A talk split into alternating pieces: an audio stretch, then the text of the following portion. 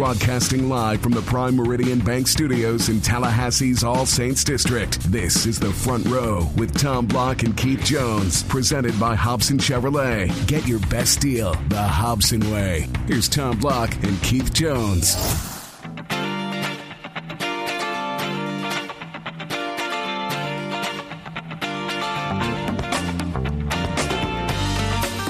Good evening, everybody. I'm not sure how it sounds where you're listening at this moment, but we're in stereo today. Wow, quadraphonic. It's like we're in HD, color, stereo. I don't know what's going on. KJ, how are you? I'm doing great, Tommy. Yourself?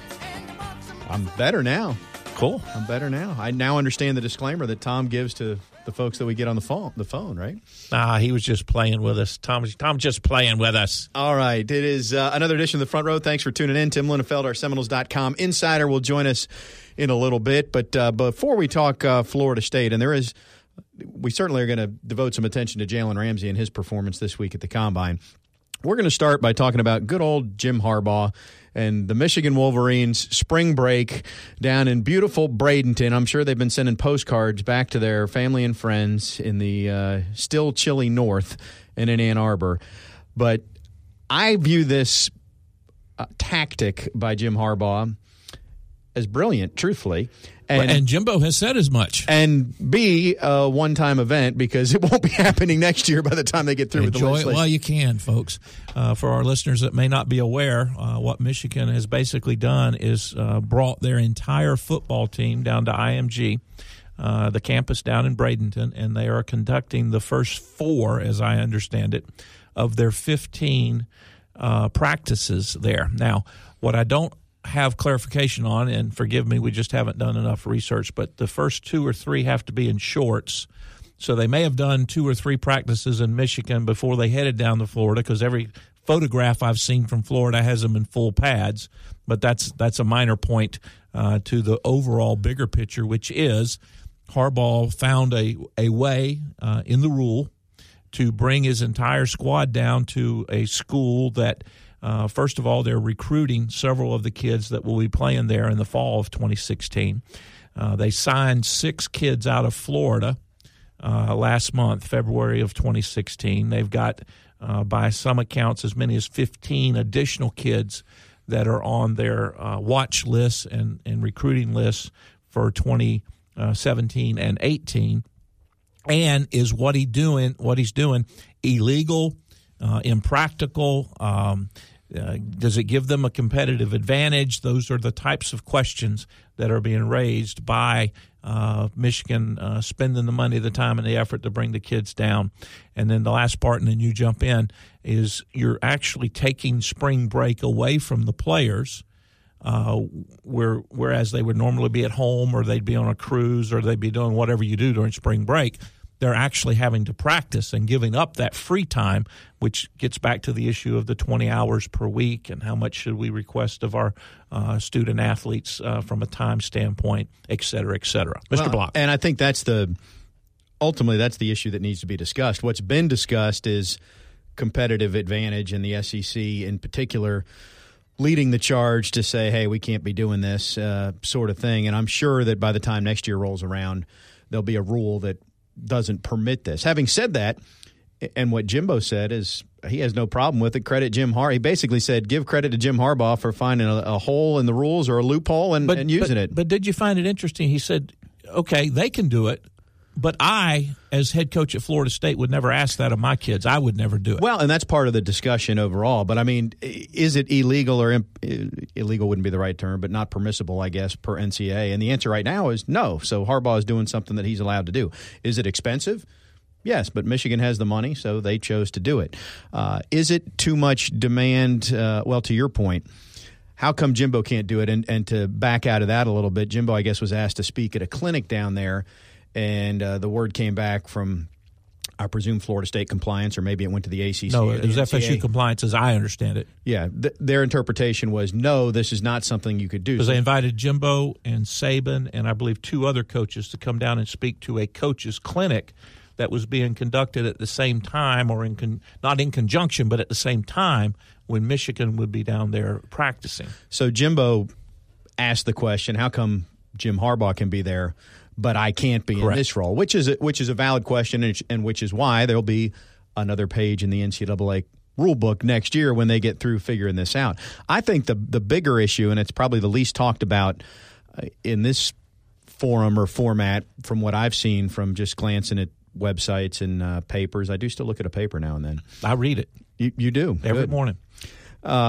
It is in regard to the kids' time and their time commitment. And there's a lot of behind-the-scenes stuff going on right now at the NCAA level in terms of surveying student-athletes and asking them lots of questions about how much time is too much. And how much do you really spend? Let's forget about the 20 hours that gets tracked and the components of that, because as you've talked about, a 3-game away series in baseball counts as 6 hours, even though you're gone for 72 hours or whatever that figure. Right, counts 3 hours a game, so that would count 9 hours. But so the surveys are, what is the actual elapsed time that you're spending as a student athlete on your particular sport? And I'd be very interested in those results as well, because I think we're going to be very surprised. Well, and they're looking at this in terms of time demands, and we'll see if we can't get Jim Curry back on, or maybe a student athlete at Florida State or somebody that has perspective on this. When you talk about the 20-hour rule, it doesn't count study hall and community service, which is a big push that a lot of Florida State is very well represented in that arena in terms of what its teams do, and most universities probably are. It doesn't count time in the training room. It doesn't count requests to go do public appearances and those sorts of things. Or give an interview for a show like this. Right. So there's there's only 24 hours in the day, no matter how you slice it. So they're backing up, and probably this comes out of the talk about, well, we're not paying them and treating them as employees, even though we are treating them as employees and not paying them. So there's, the students, athletes have more of a voice now, and the NCAA is starting to, I don't know that I can say listen to it, but they're at least going to survey them and ask for their input, and we'll see what they do with it from there. They're putting the data together. Now, in terms of disclosure, for those of you who have been listening to us for a while, you need to understand that my position is, as it relates to the spring game, that's where I would like to see teams travel and scrimmage against each other. Not Michigan go down to IMG's campus and practice for 4 days, but I'd have no problem with Michigan and Florida State entering into a home-and-home, if you will, for the spring game, and Michigan play in Doak Campbell Stadium in 2016, and then Florida State returned the favor by traveling to Ann Arbor and playing in the spring game in 2017. And secondly, within the ACC, moving practice, spring practice has been done. University of North Carolina, I believe 2 years ago, and Fedora's either first or second year, moved a couple of their practices from Chapel Hill to Charlotte and actually worked out in Charlotte. And then thirdly, I just read this morning, related but not related, if that makes any sense. Ole Miss, who Florida State will play to open up the season coming up, they're taking 28 of their kids in an organized fashion over their spring break to Haiti to do work relative to water systems and getting water to places that need irrigation and that type of thing. They're not practicing, but it's an organized team-building event. So you've got a whole, in my mind, a few different parts of the building blocks that are coming together. So a handful of things here. The Ole Miss thing, that's a little different in that it's not the full team, so it's not one of correct. Those. And it's voluntary. Voluntary, but it's not voluntary. Right. That one truly is voluntary, so let's leave that. You are correct. We've talked about the spring game scrimmages, which would be a lot like the high school jamborees that are played. I think that idea has merit and perhaps could come to fruition, mainly because it could become a revenue generator for schools. Now, I don't see intersectional matchups like FSU-Michigan because fans aren't going to travel that distance. I'm only picking them because you wouldn't want to play someone that you were probably going to play. Right. Well, if you look where FSU sits, I think Auburn would be the natural. It's 3 hours away, and Auburn fans would come to Doak or Georgia. Georgia. We want Georgia. Pick an SEC school other than Florida, and I think that would have some merit to it because there's revenue attached. It's going to be interesting as it relates to the student-athlete's time, though. I am curious to see where they land on this. And again, there's people see it both ways. You and I have a firsthand look because we've traveled with teams to see and experience what it's like when you play a midweek game and your charter lands at 2:30 in the morning and you're supposed to be in your 8 o'clock class. Well, not only that, you flew out the night before, so from 10 to noon. that next morning you're in study hall with tutors that actually traveled with you to have that study hall. Then you eat lunch, then you do shoot around, then you have pregame meal, then you play the game, talking specifically about basketball. So, yeah, the time spent, I'm with you. I'm very curious to see what that comes back at. Going back to spring practice, since playing another school in your spring game would require NCAA legislation, and I haven't heard anybody talk about it really other than us. Maybe a couple of other people have thrown that idea out there. I don't know that that's imminent, but yes, North Carolina has taken their spring on the road. Virginia did it one year. Jimbo has said that he wouldn't do spring break down at Michigan. I could see a scenario where schools start saying, conveniently, we're going to go practice at this high school in Jacksonville, where conveniently there's 5 top players, and we'll just go over and back and have a practice, and then we'll do it in Panama City. And, I think that could be out there. I also think that in Florida State's case, and I haven't heard discussions like this, but I could see a scenario where they – and they'll see how the spring game goes this year in Orlando. I could see a scenario where they start taking the spring game on the road on an every other year basis maybe. So keep the interest here by having it every 2 years in Tallahassee, but take it on the road to their fan base. And I would also tell you, at least from a former player's perspective of 30-plus years ago, I love that because spring is horrible. So it breaks up the monotony. Exactly. Yeah. Because you don't have a game you're preparing for. You know, there's a tendency to just want to try to get through it, which you can't because you got to go out there and work hard and get better. And just the change of scenery, even particularly the change of hitting somebody else other than your buddy, I think the players would love it. That's why there's always a list of 36 people that aren't participating in spring. Yeah, they got scoped and they're recovering, but they also don't want to fight that mental grind, exactly. So conveniently they're out. All right, let's get back to Jalen Ramsey and his display at the Combine. We'll do that in our next segment when our Seminoles.com insider Tim Linnenfelt joins us, so stay with us. Jalen Ramsey, potentially the top overall pick. I don't think he'll get there, but we'll discuss that when we continue on The Front Row.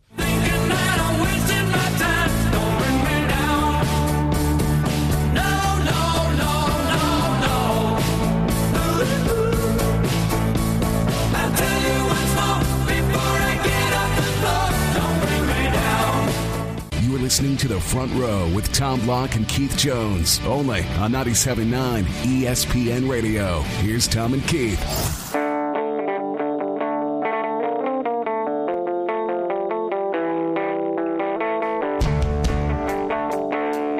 Welcome back to The Front Row. Tom and Keith with you. We are joined now by our Seminoles.com insider, Tim Linnenfelt. Tim, how goes it? That well, huh? Hello, Tim. Hi, what's going on? There you are. I was worried there for a minute. I thought we lost you after. Well, I didn't hear. I thought I lost you. I kind of went dark for a second. Well, we're back. Fortunately, we're reunited. Hey, we have not talked, Keith and I, yet about the tremendous display that Jalen Ramsey had up in Indianapolis, and we want to get your take and get you involved in this conversation too. But first, Front Row fans will recall that we had Jalen on the show right after the bowl game, around the time he made the announcement that he was going to go ahead and turn pro, and we asked him a question about his versatility because he played multiple positions here, and let's take a refresher back to his response at the time. Definitely. I feel like playing every position in the defensive backfield is going to definitely help me in the draft. I hope teams will realize that and they'll watch my tape and they'll realize that I'm the most versatile defensive back, and I feel like the best defensive back in this year's draft. Florida State has done nothing but help me since I've been here my freshman year. Starting at corner, then it was in the team's best interest to move me to safety for the remainder of the championship year. Then my sophomore year playing the nickel role, having a lot of impact, being closer to the box, being able to affect plays and make plays there.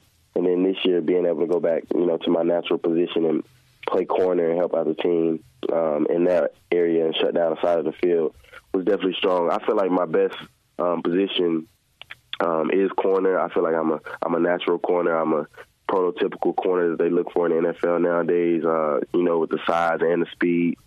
Being able to guard bigger receivers like Calvin Johnson, but also still being able to guard smaller and faster receivers like maybe Odell Beckham or Jarvis Landry. I'll just let the NFL teams do their scouting, do their reports, and I'll figure out where I'm going when the draft hits. Well, and certainly they're doing their scouting. That was Jalen Ramsey about 2 months ago when he joined us on The Front Row. Tim, what do you think, first of all? Is cornerback his best position in your opinion? I'm not sure, honestly. you know, I still can't get away from just how effective he was as a freshman when he played safety. I still like him there the best. I think he's really good as a cornerback and be really good as a nickelback. But and this is maybe my own hunch, but I really like Jalen as a safety, and I wouldn't be surprised, especially with his size, if he ended up playing there at some point in the NFL. Do you see his versatility as a downside at all? And I ask that because when you start reading the draft projections, some of the experts will say, well, the only question is he a corner or is he a safety? I see it as a plus, a pro, not a con, but I'm curious your opinion. I definitely don't see it as a con once he gets in to the league and gets on to whatever team he's going to get. I think any defensive coordinator is probably going to be really happy to have that. But I do think that it's going to come up, and like you said, some analysts have discussed it, and we heard about it during the Combine when we were watching. You wonder what position he's going to play, and I, you know, my only thought is if you're talking about taking a guy, you know, top 5, top 10, or even some folks are suggesting maybe number 1 overall, I want him to have a clear-cut position. and you know, it's very, very rare would be the safety who goes number 1 overall, obviously, or even the cornerback. But that said, I think he's a perfect natural fit for that sort of a hybrid position that is really popular in the NFL these days. You get the size and speed combination that really we just haven't seen very many players have, before this current generation. So I do think that, you know, it might take a creative and forward-thinking defensive coordinator to get the most out of him. But certainly any defensive coordinator worth his salt is going to be able to take advantage of Jalen's physical tools and his football sense, regardless of where he lines up. Tim, I found myself, and I was telling Tommy earlier and during the break, I'm jaded a little bit. I was almost disappointed in Jalen's 40 time. I guess I expected him to run a 3.5 or something. Did you hear any feedback or pushback on the 4.41? No, I didn't at all. I think most people, maybe they weren't blown away by it, but everybody sort of said, well, you know, that's certainly fast enough. Again, I mean, he's a deceptively big guy. I don't think people think of him as being really large, but he definitely is. So to get into the 4.4s with his frame, I don't think there's anything that he needs to worry about. And that everybody was you know, falling all over themselves with the broad jump and the vertical jump. Exactly. That I think the 40 kind of they were so happy with that they would say, well, okay, and the 40's fine too. But you know what? It's funny. I was talking to the great Bob Thomas, who I think both of you are familiar with, who now is the sports information director for the track team over here at Florida State, and so he's been familiar with Jalen's track athlete. And you know, he said as good as the broad jump was, he said to me, he's like, well, man, he could do better than that. He's done better than that. So it's funny to see everybody talking about just an all-world type of mark he set in the broad jump, and people around the track program like, well, it's great. Don't get us wrong, but we know that he can do better. So it's funny just to think in those terms. Well, and to follow that up, someone else must have thought that too, because I think I read somewhere where Ramsey's time was the fastest time by anyone over 6'1" that had played quarterback or something like that. So probably just jaded like I am. It's interesting as we watch the mock drafts and how people change positions. It's never happened before that I know of where a school has had back-to-back number 1 overall picks. Maybe one other time, 60s. Tommy. I think it was 68 and 69. Okay, good. Yeah, Tim just hit it, yeah. But that's being talked about. I don't think it's going to happen, but it's not beyond the realm of possibility. I think that's exactly how I feel about it. I don't think it's going to happen. I think if you look at part of it is just that the Tennessee Titans have the number 1 overall pick. Having drafted Marcus Mariota last season, the left tackle Laramie Tunsil is there. He's considered a top prospect. And if you're going to invest a number 2 overall pick in a quarterback, it only stands to reason that you might invest a number 1 overall pick in a left tackle. So I think he's probably the odds-on favorite. But the fact that you can say that Jalen is a potential number 1 pick and not have people look at you like you're from Mars, I think speaks a lot to him, because especially, you know, defensive backs, I mean, they go in the first round all the time, but to climb up into that top 5 conversation, it takes a really special player, especially one who could end up being a safety. It takes a really special player, and he certainly is that.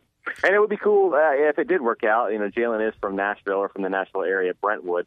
And to be drafted number one overall by your hometown team would be a pretty special thing, too. Yeah, I think that'll be interesting because they'll obviously know him very well, and there'll be more written about him because he is a hometown kid there. We've only got a couple minutes with you, so Keith and I will chew on the Jalen conversation in our next segment. But, Tim, I've asked you this about 112 times this year, and we've only done the show, like 18 weeks or something. But maybe it's more than that now. I can't do my math on the fly. But during basketball season – So Florida State is obviously going to finish below 500 in conference. So if and when they do to Syracuse what they did to Notre Dame last week, how many games are they going to have to win at the tournament? 3 more to get above 500 overall, make the championship game? I mean, where do they have to go? Win the tournament? So I've been thinking about this a lot. Let's live in fantasy land here. Let's go.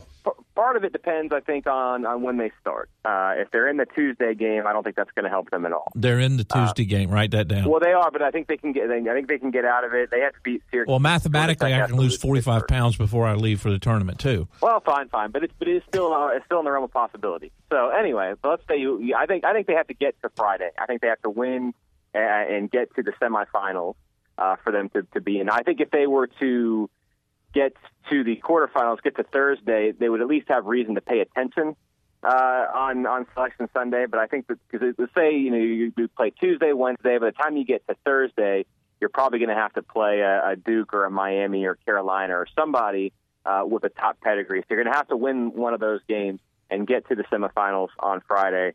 I think if you get there, it's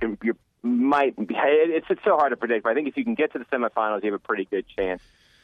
Because you'll have another win over a especially top 10, top 15 opponent. But short of that, I think that it's going to be awfully difficult, and it is a shame because I think most fans would look and say, and most bracketologists would probably tell you, if you can beat Georgia Tech and Virginia Tech, follow that up with what you did to Notre Dame, even with a loss at Duke, you're probably in not so bad shape. But as it stands, they still do have a pretty tall order ahead, and obviously, you're feeling better about things heading into that Syracuse game after what happened against Notre Dame. But the fact is, Syracuse's 2-3 zone has always given Florida State's offense trouble.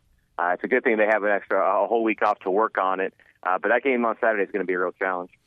I'll get you out on a much easier question. Are the women guaranteed to host first and second round now, regardless of what they do in their tournament?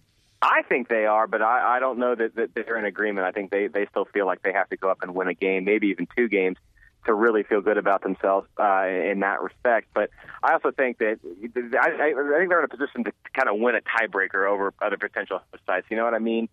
In terms of atmosphere, experience running the tournament, the point to the first 2 rounds that were held here last year and the crowds that were at those games and just the total package. When you compare that to a school that maybe doesn't have that or hasn't shown that, I think Florida State will get the tiebreaker. So I think they're in fine shape, but especially if they were to win their first game on Friday, I think it would be a stone-cold lock. Makes sense. Winning 2 is a tall order because game 2 would be against Notre Dame. So take 1 and go from there. Tim, appreciate it as always. You got it, Tom. Thank you. All right, that's our Seminoles.com insider, Tim Linnenfelt. Good insight there, as always, on the basketball side and also about Jalen Ramsey. Keith? Of course, the basketball is predicated, lest we not – make sure we say it. You got to beat Syracuse. Yes, you lose to Syracuse. Yeah, that whole discussion was predicated on a win over Syracuse and then how much you do there. All right, we'll come back. We can talk a little bit more about basketball, and because certainly it looked like a different team against. I don't know where they came from. Leonard. Listen to Leonard when he was talking to you.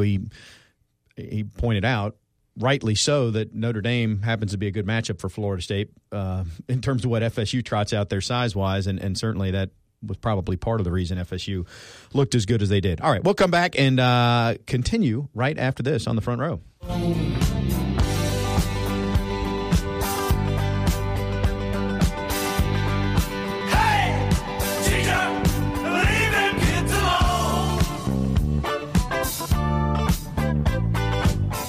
Broadcasting live from the Prime Meridian Bank Studios in Tallahassee's All Saints District, this is The Front Row with Tom Block and Keith Jones, presented by Hobson Chevrolet. Get your best deal the Hobson way. Here's Tom Block and Keith Jones.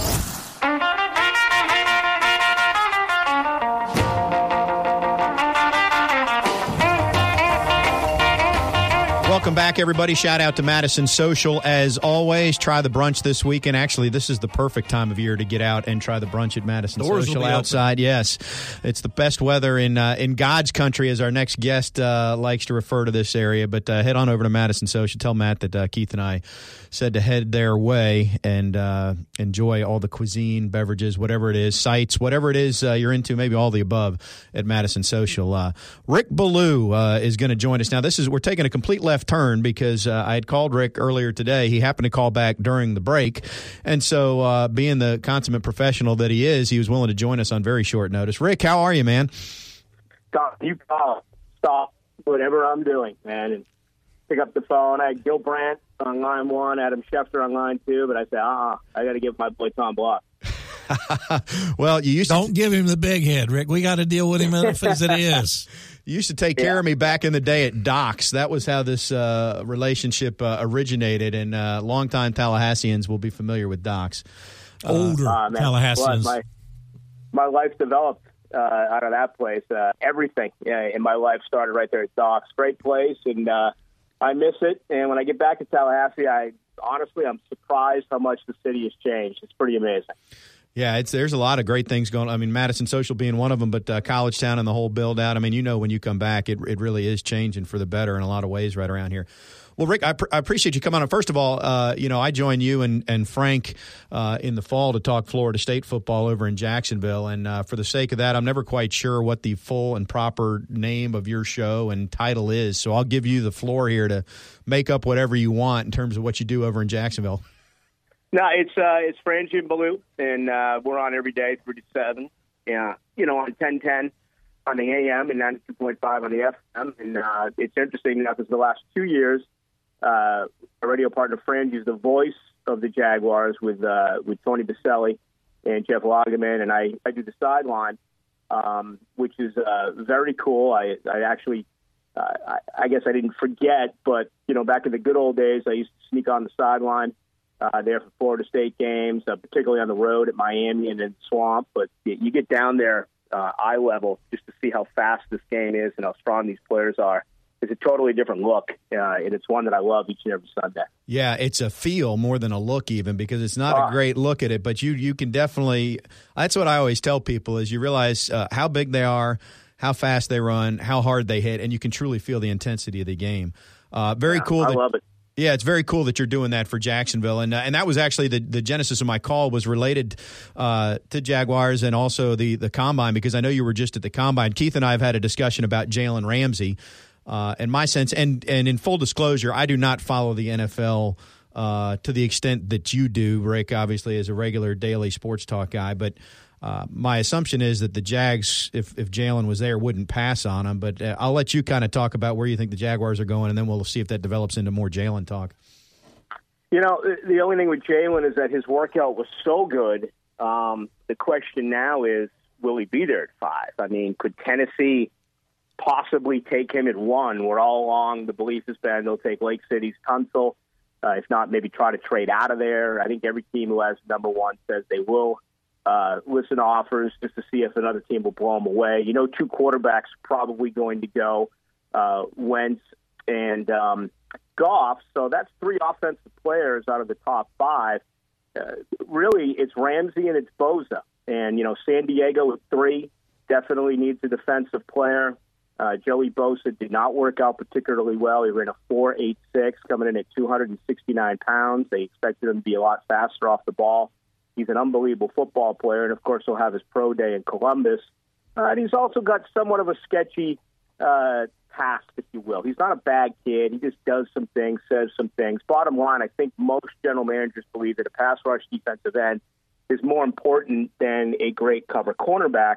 And over here in Jacksonville, yes, they need a corner, but more importantly, they really need a free safety. There's a lot of talk that Ramsey could play both roles. We know that the cornerback position is the money one.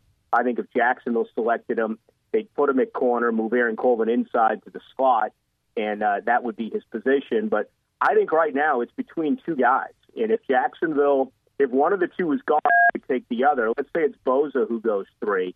If Ramsey is there at 5 for the Jacksonville Jaguars, I would be completely shocked if they do not select him. And Rick, that's kind of interesting because for years, for those of us that have been in Tallahassee, there's an FSU to Tampa Bay connection with Derek Brooks and Dexter Jackson and Brad Johnson and Warwick Dunn.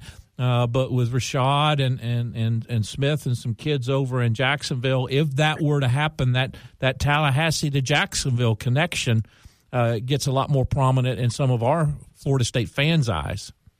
Yeah, no doubt about it. Oh, by the way, I did see Warwick Dunn at the Combine. He was walking out as I was walking in. It was real good to see him. But, yeah, two young Noles who are really playing well. Now, Green missed 7 games with the injury, but he was he really did some outstanding things.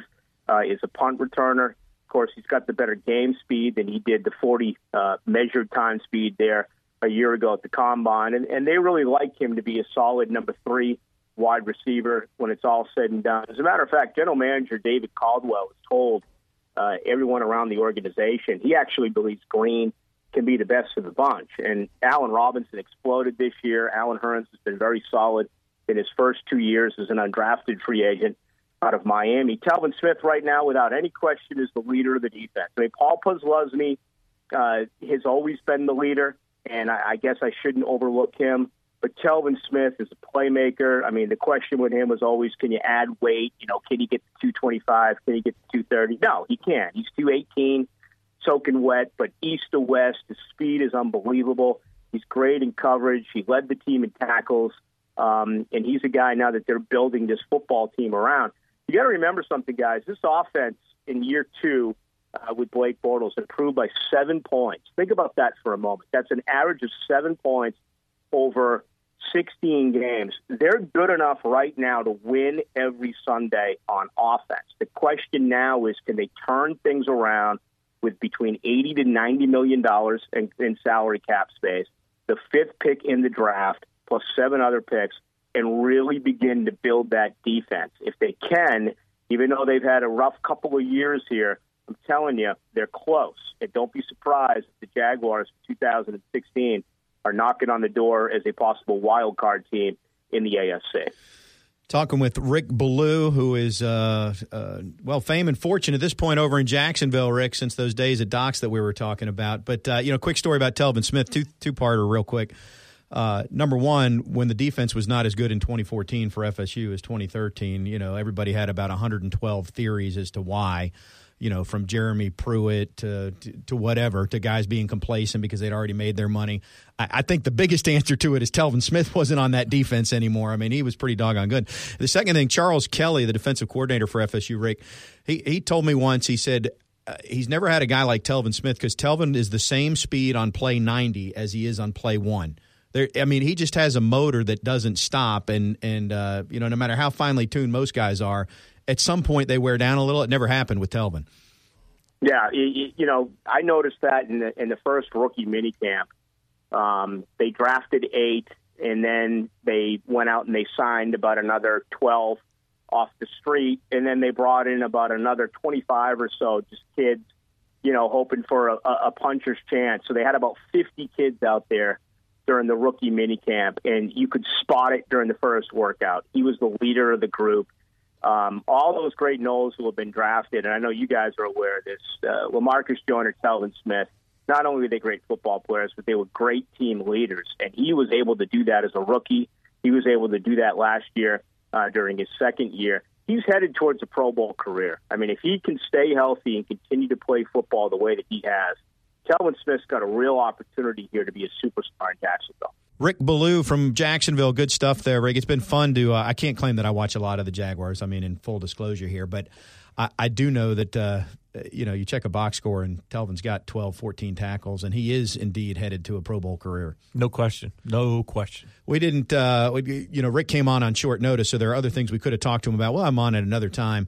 I did have a little bit of conversation with him, you know, about the Combine experience because he's been up there and, you know, he shared that basically if you're media at the Combine, you're viewing it the same way as a consumer is at home. I've heard you're not even in the building. Yeah, you're not in the building. But the advantage you get, and this is true of any event you go to, is that you run into people in the hotel, in the lounge, in the lobby, wherever, and you can pick their brain and get a feel for how these things will happen. So that's interesting perspective from Rick on how the top five is going to play out and where the Jags are going to go. Also, a lot of talk about changing some of the aspects of the Combine in terms of, do they want to continue to run the 40? Is there something more appropriate to do, and how they format it? So I think there may be some tweaking in that whole process to go along with it. I've got an idea out of left field that I read from earlier this week about an underclassman combine, and we'll delve into that topic when we come back on The Front Row.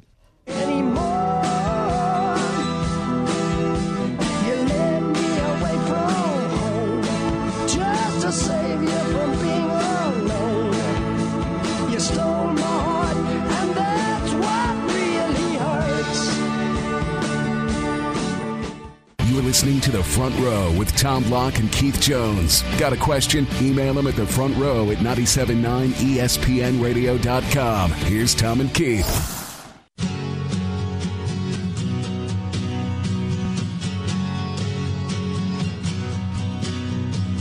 Back on The Front Row, thanks to Tim Linnenfelt. Thanks to Rick Ballew, who joined us really on short notice there and gave us some good perspective about how the Noles are doing. Hadn't talked to Rick in 10 years probably. I know you talk to him regularly when you do he and Frank's show, but I when I was first out of college and in Tallahassee, Ballew's show was the show that you listened to. That was the Tallahassee flavor of local sports talk. That was in the 90s. That wasn't when you were first out of college. All right, when I was 10 years out of college or 12 years out of college. I mean, I know everything is like, was it yesterday or was it 30 years ago?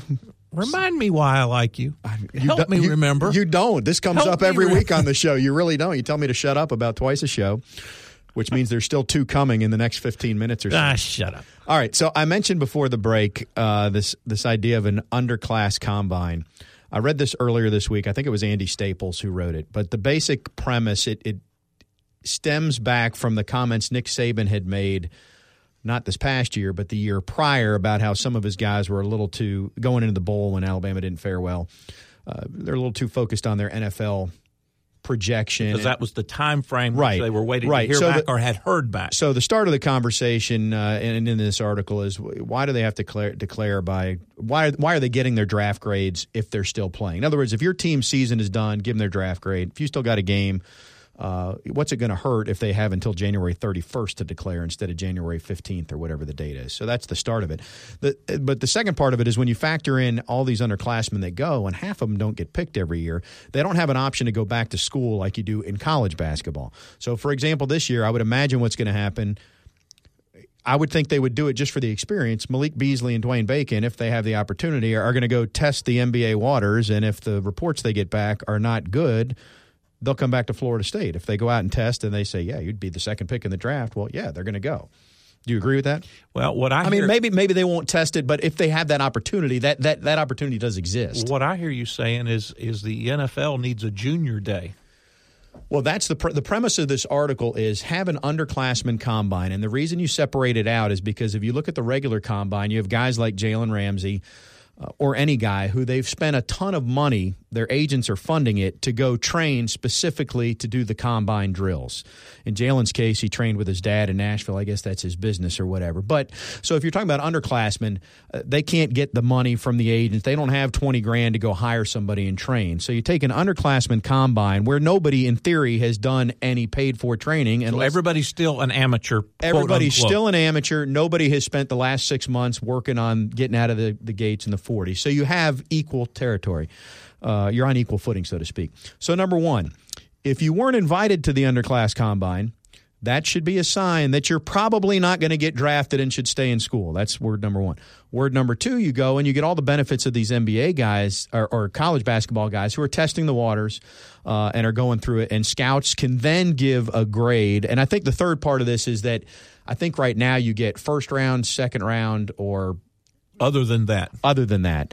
This would allow teams to anonymously assign a better, more accurate grade to a kid who could then make a more informed decision. That's the premise of it. I read the article once. I'm sure I'm missing some things in here. But what you're also saying is, by going through that, if you did not fare well, you could still come back and finish at your university. You will not have forfeited your NCAA eligibility by participating in it. That would be the key, I would think, to the whole matter in terms of it being viable. So what you get into is expense, which that could be paid however they're paying for college basketball guys to go test the NBA waters. The NFL funds it, and you get a plane ticket up there and a hotel room and some meals and then come back. And then point two would be you get into missing class time.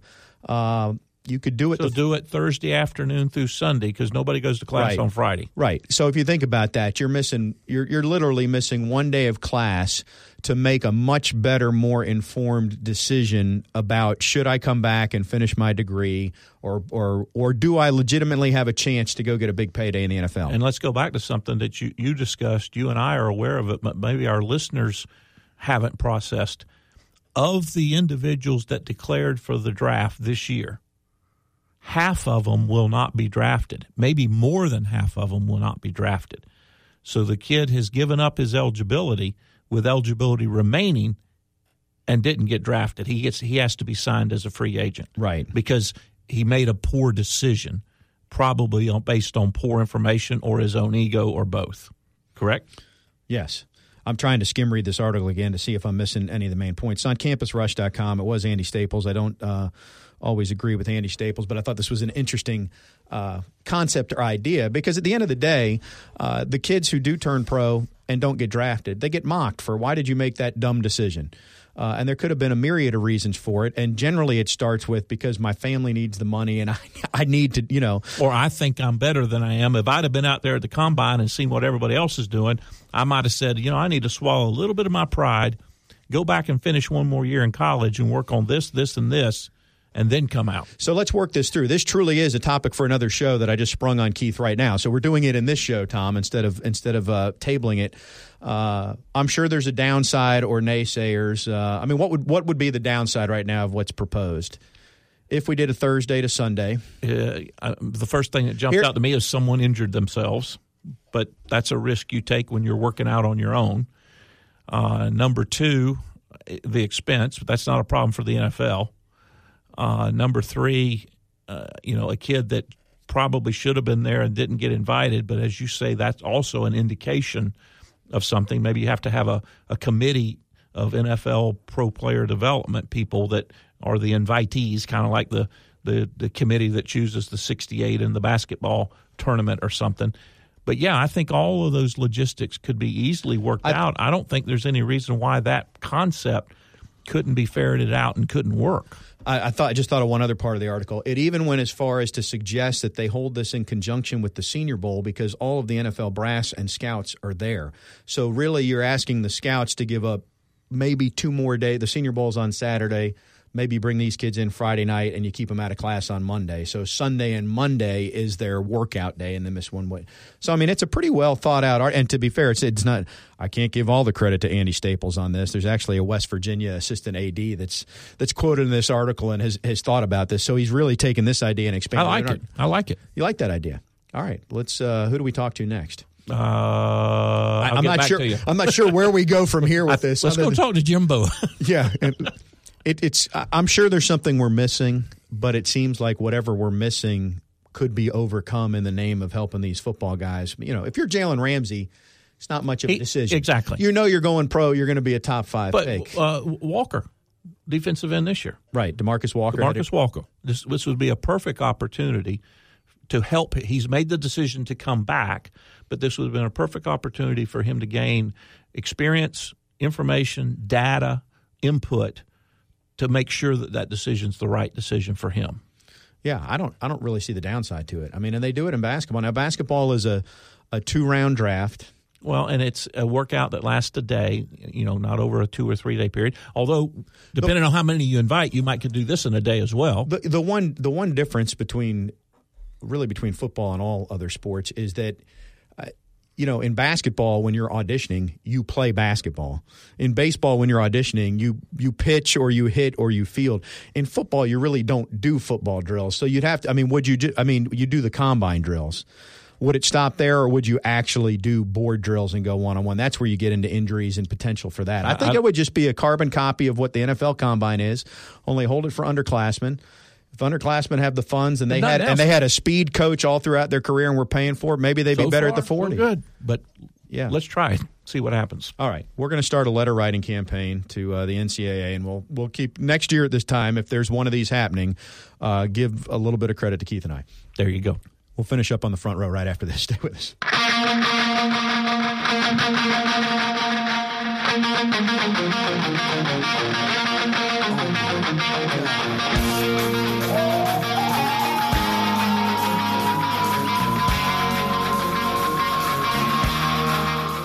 You are listening to The Front Row with Tom Block and Keith Jones. Got a question? Email them at thefrontrow@979ESPNradio.com. Here's Tom and Keith.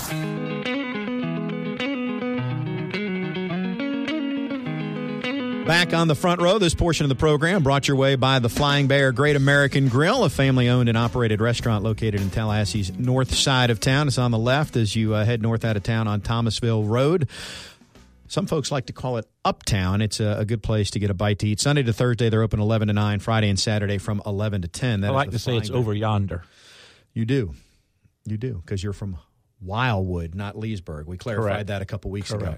You know, I know as you listen to this show, you probably think that Keith and I sit down and meticulously script out every segment of the show for hours at a time. And if you do think that, you'd be absolutely incorrect, because generally we show up, haven't talked in a week, and say, what do you want to talk about? And then it rolls from here. Yeah, it's a little bit more formalized than that. But I feel like this show, we didn't know that Rick Ballew was going to be able to join us, so we took a little bit of a left turn. Never got back to our own personal thoughts about Jalen Ramsey and where he'll end up going. We talked about this with Tim.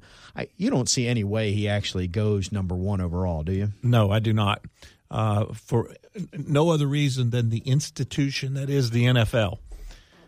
You value quarterbacks and offensive linemen and defensive linemen more than you do defensive backs, whether he's corner or safety, with those top 3-5 picks.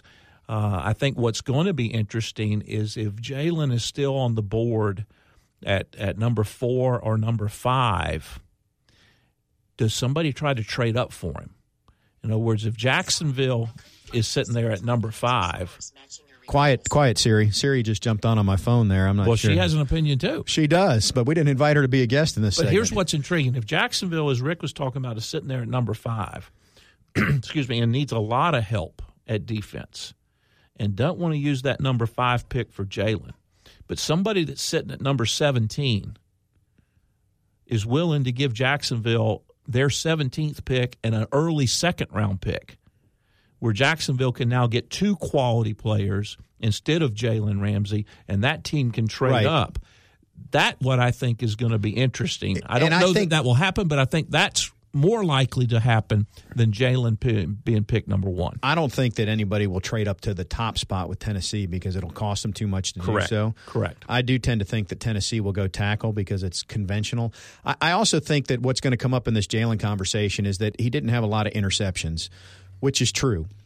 Now, thinking back, and I'm curious your opinion on this, I can remember a couple balls that you looked at and thought, well, he should have picked that, but they also were, I don't know, 10 yards away from the quarterback, and it was a bullet. It wasn't like it was 25 yards downfield and it was kind of catching a punt and he dropped. In other words, I don't think that we're coming out of this saying that he has the same hands that Ronald Darby had that we were thinking about when Darby left and proved us wrong at the next level. Well, let's think about something, though, and I'll use the collegiate level because that's the experience that I have. I mean, Tommy, I played 35 years ago, okay? And this is tooting the horn, but I'm still number 6 on the all-time list of interceptions in an era when you didn't throw the football. I had 12 picks. Jalen's nowhere near me. Darby was nowhere near me. Now, they both played 3 years. I only played 3. I didn't play my freshman year. You look at the NFL. Who was the leader in interceptions in the NFL last season? I guarantee you it wasn't somebody in double digits, because what has happened in the passing game, the quarterbacks are so good. Unless they make blatant errors, they throw the ball where DBs can't get to them. All they can do is knock them down or tip them. You just don't have the overthrows. You don't have the mistakes that you did 20 and 30 years ago. So I don't believe the interception count is even important anymore. Yeah. If that makes sense. You know, no, it does make sense. I'm thinking of the kid at Louisville whose name escapes me who had 12 or 14 interceptions 2 years ago. Well, he was an aberration, though. Right, yeah, an aberration from it. And that word, too. Maybe he was an apparition, but I think he was an aberration. He might have been Appalachian. Don't know. As it relates to Jalen Ramsey, the biggest point here is I don't think we're saying he has bad ball skills, but I do think that will come into the conversation because you pull out the stats and you see that he had, what, 3 interceptions in his career or something like that. And the other point is, you know, he was the lockdown corner. People weren't throwing at him. All right, let's switch off this. So anyway, our consensus is we don't see him going number one overall. Would certainly be interesting if that happened for Florida State to be the second school ever to have a top pick in back-to-back drafts. Roberto Aguayo, best kicking prospect since Sebastian Janikowski. Kickers don't come out early. Who was drafted in the first round. Granted by a lunatic, but drafted in the first round. Well, you know what? It's proven to be a pretty good pick because he's still kicking for the Rays. Where's Roberto going to go? He's not going to go in the first round. I don't believe so. And again, I go back to what my understanding is of conventional wisdom, and I think you would slot Roberto in the third or fourth round. I don't think, obviously, he's a first-round pick. I don't think you'd even take a chance in the second, but a third or fourth-round selection would not surprise me at all. I don't have a real good basis for that. That's just an opinion, maybe even an uninformed opinion. But that's my answer to the question today if the test is given today. Yeah, I think he could sneak into the second round. But it's interesting that we could even have that conversation about a kicker who, truthfully, around here, we felt like he didn't progress. I don't want to say regress. He regressed. He was worse his junior year. I wasn't going to go that far. Statistically, that's true, but I wasn't going to go that far. That the thing that amazed me, and we've talked about this a little bit, while he missed a few kicks, as far as field goals go, I don't feel like I ever remember one where he just duck hooked it or missed. I mean, the ones he missed were a yard or two from the uprights. Well, now, where he missed 2 or 3 of them hit the upright. Where he missed some kicks was on kickoffs, and he did get a little bit better at that. He'd kick some out of bounds inexplicably. But in the NFL, they're not going to ask him to do that. Just kick it through the end zone, and that's it. That's something to remind everyone about. That's a Jimbo thing. Jimbo is probably one of the few head coaches that want that ball to come down between the 5-yard line and the goal line. Well, everyone else wants that ball out of the end zone. See, you've just introduced a topic for another show. That has to do with hidden yards. And Jimbo thinks that if you cover it right, you can stop the other team at the 18 instead of giving them the ball at the 25. That's 7 yards of field position. And I get that.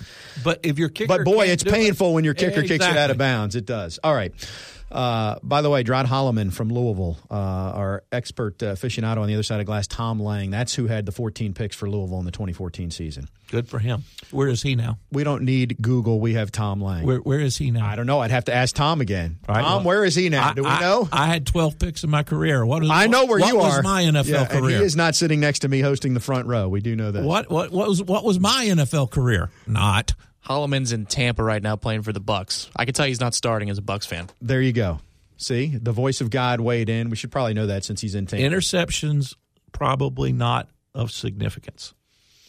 He's Keith. I'm Tom. That other voice was Tom as well, and we'll do this again next week, Lord willing, here on The Front Row. So long, everybody.